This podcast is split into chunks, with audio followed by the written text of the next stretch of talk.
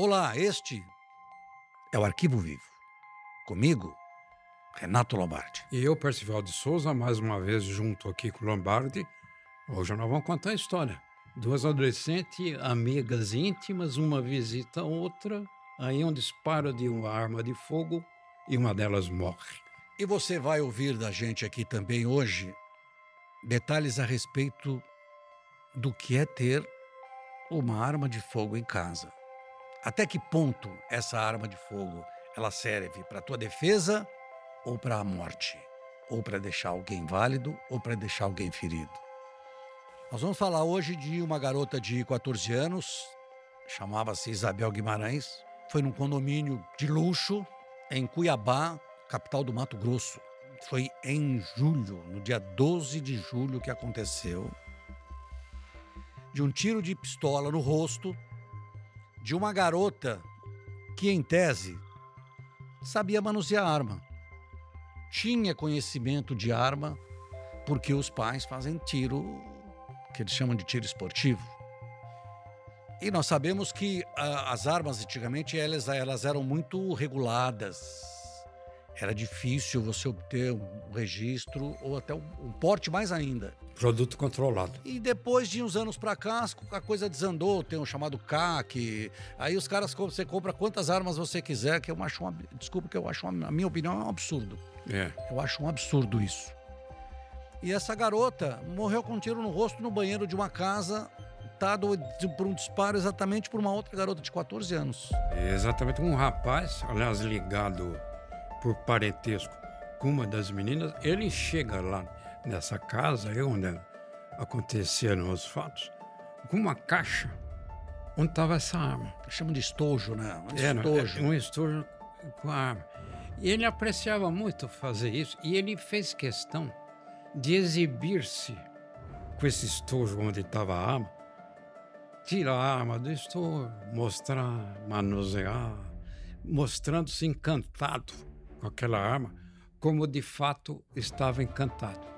Aí a amiguinha daquela que acabaria sendo morta pegou essa arma, recolheu essa arma. E aí acontece um fato que é cheio de dúvidas cheio de perguntas, aliás, ainda não suficientemente esclarecidas, mas o fato é que houve um disparo. Esse disparo, Lombardi, foi de alto para baixo, penetrou aqui a altura da cabeça e saiu até atingido o pulmão. Houve uma ruptura maxilar. Foi isso que aconteceu. Uma morte praticamente instantânea. Um tiro desse, arma desse calibre, Poderosíssima, Lombardi. Pois é, quem atirou é uma garota de 14 anos chamada Laura, filha do dono da casa, que ela é levada pelos pais para um estande para atirar. Tem até umas imagens dela atirando. Pai atira, o irmão atira, e esse namorava esse garoto que chelou, entrou na casa levando o estojo, que é uma arma de calibre 380, uma automática 380. E aí, o que, que acontece? Quando essa menina, Isabelle, foi atingida no rosto, na cabeça, demoraram muito para chamar o socorro. Ligaram para o SAMU. E quando o SAMU chegou, a garota já estava morta. Tentaram limpar, foi no banheiro, tentaram limpar o banheiro.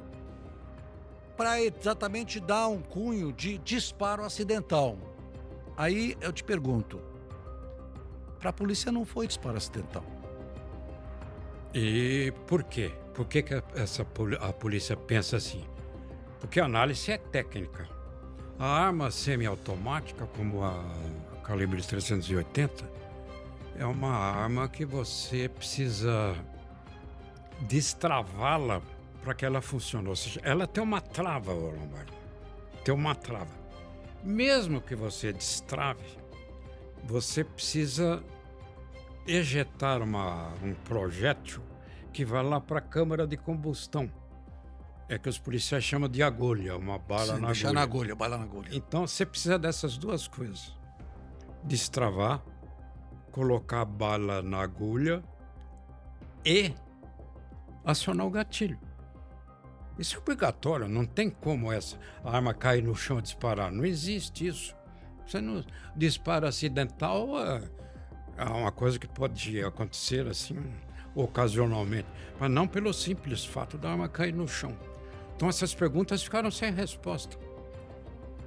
A polícia começou a investigar e tem um detalhe tão interessante nessa história, porque é, com todo, apesar do conhecimento do pai, da, da garota, da Laura, do, do morador da casa, um jeito influente, um empresário, mas o delegado foi caminhando firme na história, foi caminhando firme na história e a Laura, de 14 anos, que que foi um disparo acidental e que para a polícia ela teria apontado a arma para atirar, a polícia registrou como ato infracional análogo a homicídio doloso. E isso porque, pelo Estatuto da Criança e do Adolescente, que confunde idade biológica com a capacidade de discernimento, pelo é, Estatuto, mesmo o homicídio é ato infracional. E o delegado colocou bem a equivalência, a simultaneidade desse ato infracional, ele vê se fosse tratado como um crime, um homicídio, como é o adulto, então equivalente é o homicídio doloso. Traduzido, não foi acidente e sim tiro intencional. É isso que ele quer dizer com essa descrição. E aí ele foi em frente. Foi em frente, aí a família, os advogados da família da, da Laura foram tentando rebater. Aí a mãe da, da, da Isabelle, a Patrícia Ellen Guimarães, ela não se conformava o tempo inteiro. Ela falou que a filha não foi vítima de um disparo acidental, que a filha foi assassinada. Ela sustentou isso. E aí ficou aquela interrogação na abertura, como, como que a gente, como eu disse, que a gente começou a falar. A garota de 14 anos estava com a arma que o namorado levou, que era uma arma nova mas a garota tinha familiaridade com a arma. E aí a história, ah, foram no banheiro, mostraram a arma, botou a arma na agulha, apontou a arma, isso tudo para a mãe da Isabelle, isso foi, foi o que aconteceu. Mas para o pai da, da, da Laura, para a família da Laura, que é uma família de atiradores, não, diz que foi, teria sido. Uma, a história primeiro foi aquela história que caiu a arma, caiu a arma. Depois, não, não, foi um disparo acidental. E o delegado falou que não, que a Laura, para a polícia e para a perícia, ela tinha apontado a arma na cara da menina.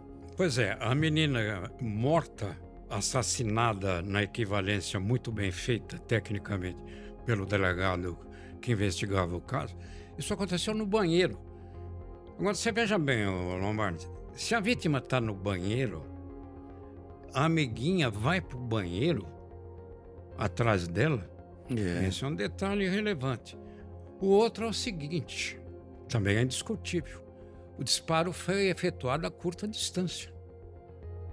Não foi cai a arma e, e dispara de longe. Foi de bem perto, pertíssimo, e nesse ângulo aqui, vertical. Então o delegado tem toda a razão a fazer essa comparação. Porque as características de tudo que aconteceu ali dentro do banheiro naquela casa são de homicídio. E o delegado, o delegado chama-se Wagner Bassi. E ele, num dos trechos do relatório dele, ele diz o seguinte: a Laura, a garota que atirou, disse que não sabia que tinha uma bala na agulha. E aí o delegado, num dos trechos, diz o seguinte: Laura sabia que a arma tinha munição. Até porque ela conhecia a arma muito bem. Exatamente, sabia é que a gente a volta a falar de novo. Tinha intimidade com a arma. Ela tinha. Se sou eu que não tenho nenhuma intimidade, você que não tem intimidade, mas ela estava lá, tanto é que tem imagens que vocês estão vendo dela atirando. E atirando num sentido vai e volta, vai e volta, quer dizer. É. Então ela sabia que tinha. O delegado foi taxativo. Ela sabe fazer empunhadura, mirar no alvo, o momento certo de disparar que havia movimento dentro daquele banheiro, evidentemente, havia uma movimentação. E o tiro foi certeiro. E se foi de forma vertical, ela se aproximou da menina que seria morta. Chegou bem pertinho, bem pertinho. Provavelmente surpreendendo a vítima, porque o tiro é de cima para baixo, bem de perto, não há dúvida. Aí o inquérito terminou, a Polícia Civil, e aí nós vamos para uma parte agora que a gente vai explicar para vocês como é o trâmite. Por isso que eu falo que quando a gente fala do trâmite, o inquérito vai para a justiça. Passa pelo Ministério Público e vai para a justiça. Bom, a justiça decide, acata primeiro a história do delegado. Ato infracional análogo ao homicídio doloso. A justiça decide, com base também no estatuto da criança e adolescente, que a Laura ela tinha sido indiciada por isso, ela foi condenada a três anos pelo estatuto de é, não é reclusão, é de internação para cumprir medidas socioeducativas. Exatamente isso. Ela interna... Sabe-se lá o que isso quer dizer. Ela, ela, é internada num lar chamado Lar Menina Moça, lá de, de Cuiabá. Isso, ela vai, fica nesse lugar, aí os, os advogados estão recorrendo. Estão recorrendo. Ela fica três anos? Não. A Laura ficou detida, apreendida, um ano e cinco meses. E é colocada em liberdade. É. Então, se é um ato análogo ao homicídio doloso, jamais é, poderia ficar nessa circunstância. E um outro detalhe, Lombardi. Quem diz que todo promotor entende arma de fogo? Não está escrito isso.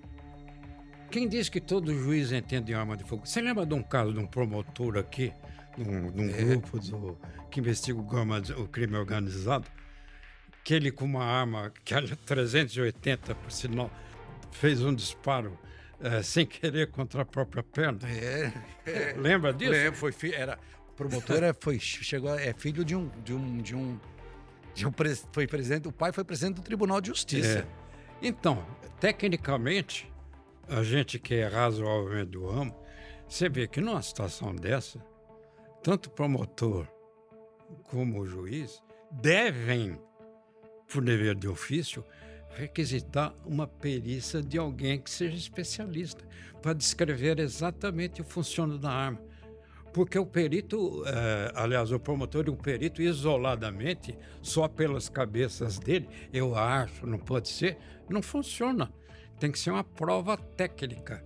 Aliás, as conclusões do delegado foram extremamente é, técnicas. Não, agora, e aí é, é, é, isso que eu me bato às vezes, eu não consigo entender na cabeça do, do juiz, né? E depois do, do desembargador, que é um juiz que é promovido numa instância superior. O Tribunal de Justiça do Mato Grosso entendeu que não tinha sido homicídio doloso desclassificou e reverteu para homicídio culposo. Sim.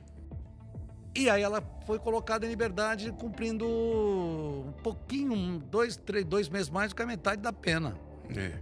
Aí sem querer ensinar o desembargador, mas você veja bem, há circunstâncias num crime que prevêem, por exemplo, é, o enquadramento como crime eventual. Quer dizer, você praticando determinado ato, tendo consci consciência disso e sabendo que com a sua imprudência você pode produzir resultados. Se não houve nenhuma intenção de matar, culposo, sem culpa, como se explica o disparo feito de pertinho e de, de cima, cima para baixo. baixo? Você explica isso.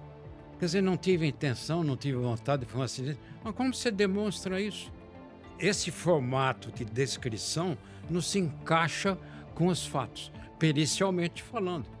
Pericialmente quer dizer documentado, demonstrado, provado, analisado, exame cadavérico, exame necroscópico, está tudo lá, está tudo lá. Então, mas isso que eu acho assim, às vezes o trabalho da polícia ele é feito tão como esse aqui, com todos os laudos, com tudo pronto, e aí, quando chega num, num, num, num patamar superior da nossa justiça, os que estão em volta de uma mesa decidem, desclassificam uma coisa para em benefício de outra. Qual que é o entendimento disso? É, é uma tese. Eles defendem teses. Agora, entre tese e fato, há uma distância quilométrica, Lombardo tese, você está arguindo uma possibilidade, uma hipótese. Fato é indiscutível, insofismável. Fato é fato. tese é tese. São coisas completamente diferentes.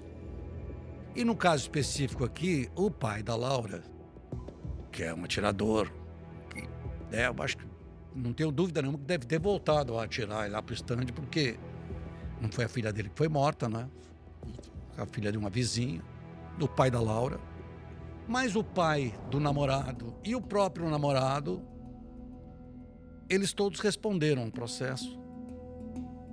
Me pergunta se alguém foi estar na cadeia. É, porque existe responsabilização formal quando você, é, no caso de tendo a propriedade de uma arma de fogo, você coloca em mãos essa arma para o seu filho transportá-lo. Ele não pode fazer isso. É que nem você pegar um menor em um carro do pai, sair e no acidente e matar alguém. Ele tem responsabilidade. Então ele não pode argumentar que não tem nada a ver com isso. E o que levou a arma, o filho dele, também tinha que responder, é claro. Também por isso aí. Ele contribuiu para que acontecesse um fato Sem análogo dúvida. à prática de homicídio doloso. Eu, se eu fosse um, um juiz, eu colocaria, não sei se ia dar certo, mas eu colocaria por coautoria. Sim. Ele Sim. colaborou. É. Aliás, isso aí é interessante, porque quando você coloca como fato análogo ao homicídio doloso, você sai do estatuto e vai para o Código Penal. E o que diz o Código Penal? É isso que você acaba de falar. Quem de qualquer modo contribui para o crime incide nas mesmas penas a este combinadas.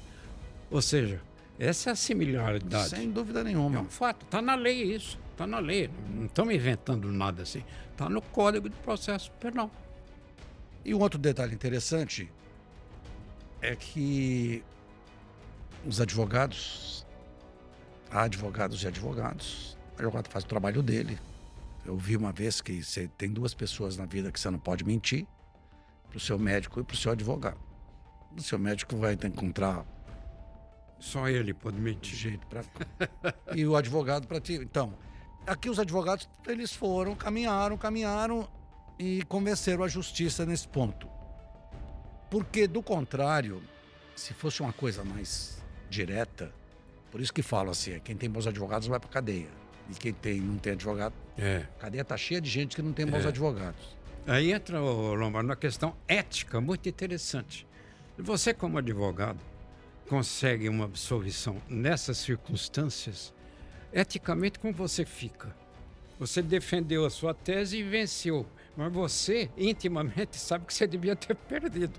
Eticamente, como que você fica? É incrível isso, né? É, incrível. Eu, É. ve- Uma vez eu ouvi de, uma- de um advogado falando exatamente isso. Falou: se eu fosse pensar com a tua cabeça, com a minha cabeça, né? Quando a gente estava conversando, ele falou: "Pô, cara, eu não ia ganhar nada. Eu não ia ganhar nenhum processo. Eu, então ia fazer outra coisa. Aí eu falei: bom, cada pensamento é, uma, é diferente. É, eu, é. quando escrevo uma coisa, quando eu falo uma coisa, eu escrevo e falo não para prejudicar ninguém. É. Eu escrevo e falo para informar e esclarecer alguém. É. Por isso que, ironicamente, a ética é descrita como algo que os outros não devem fazer. Essa ironia ética. Até a próxima.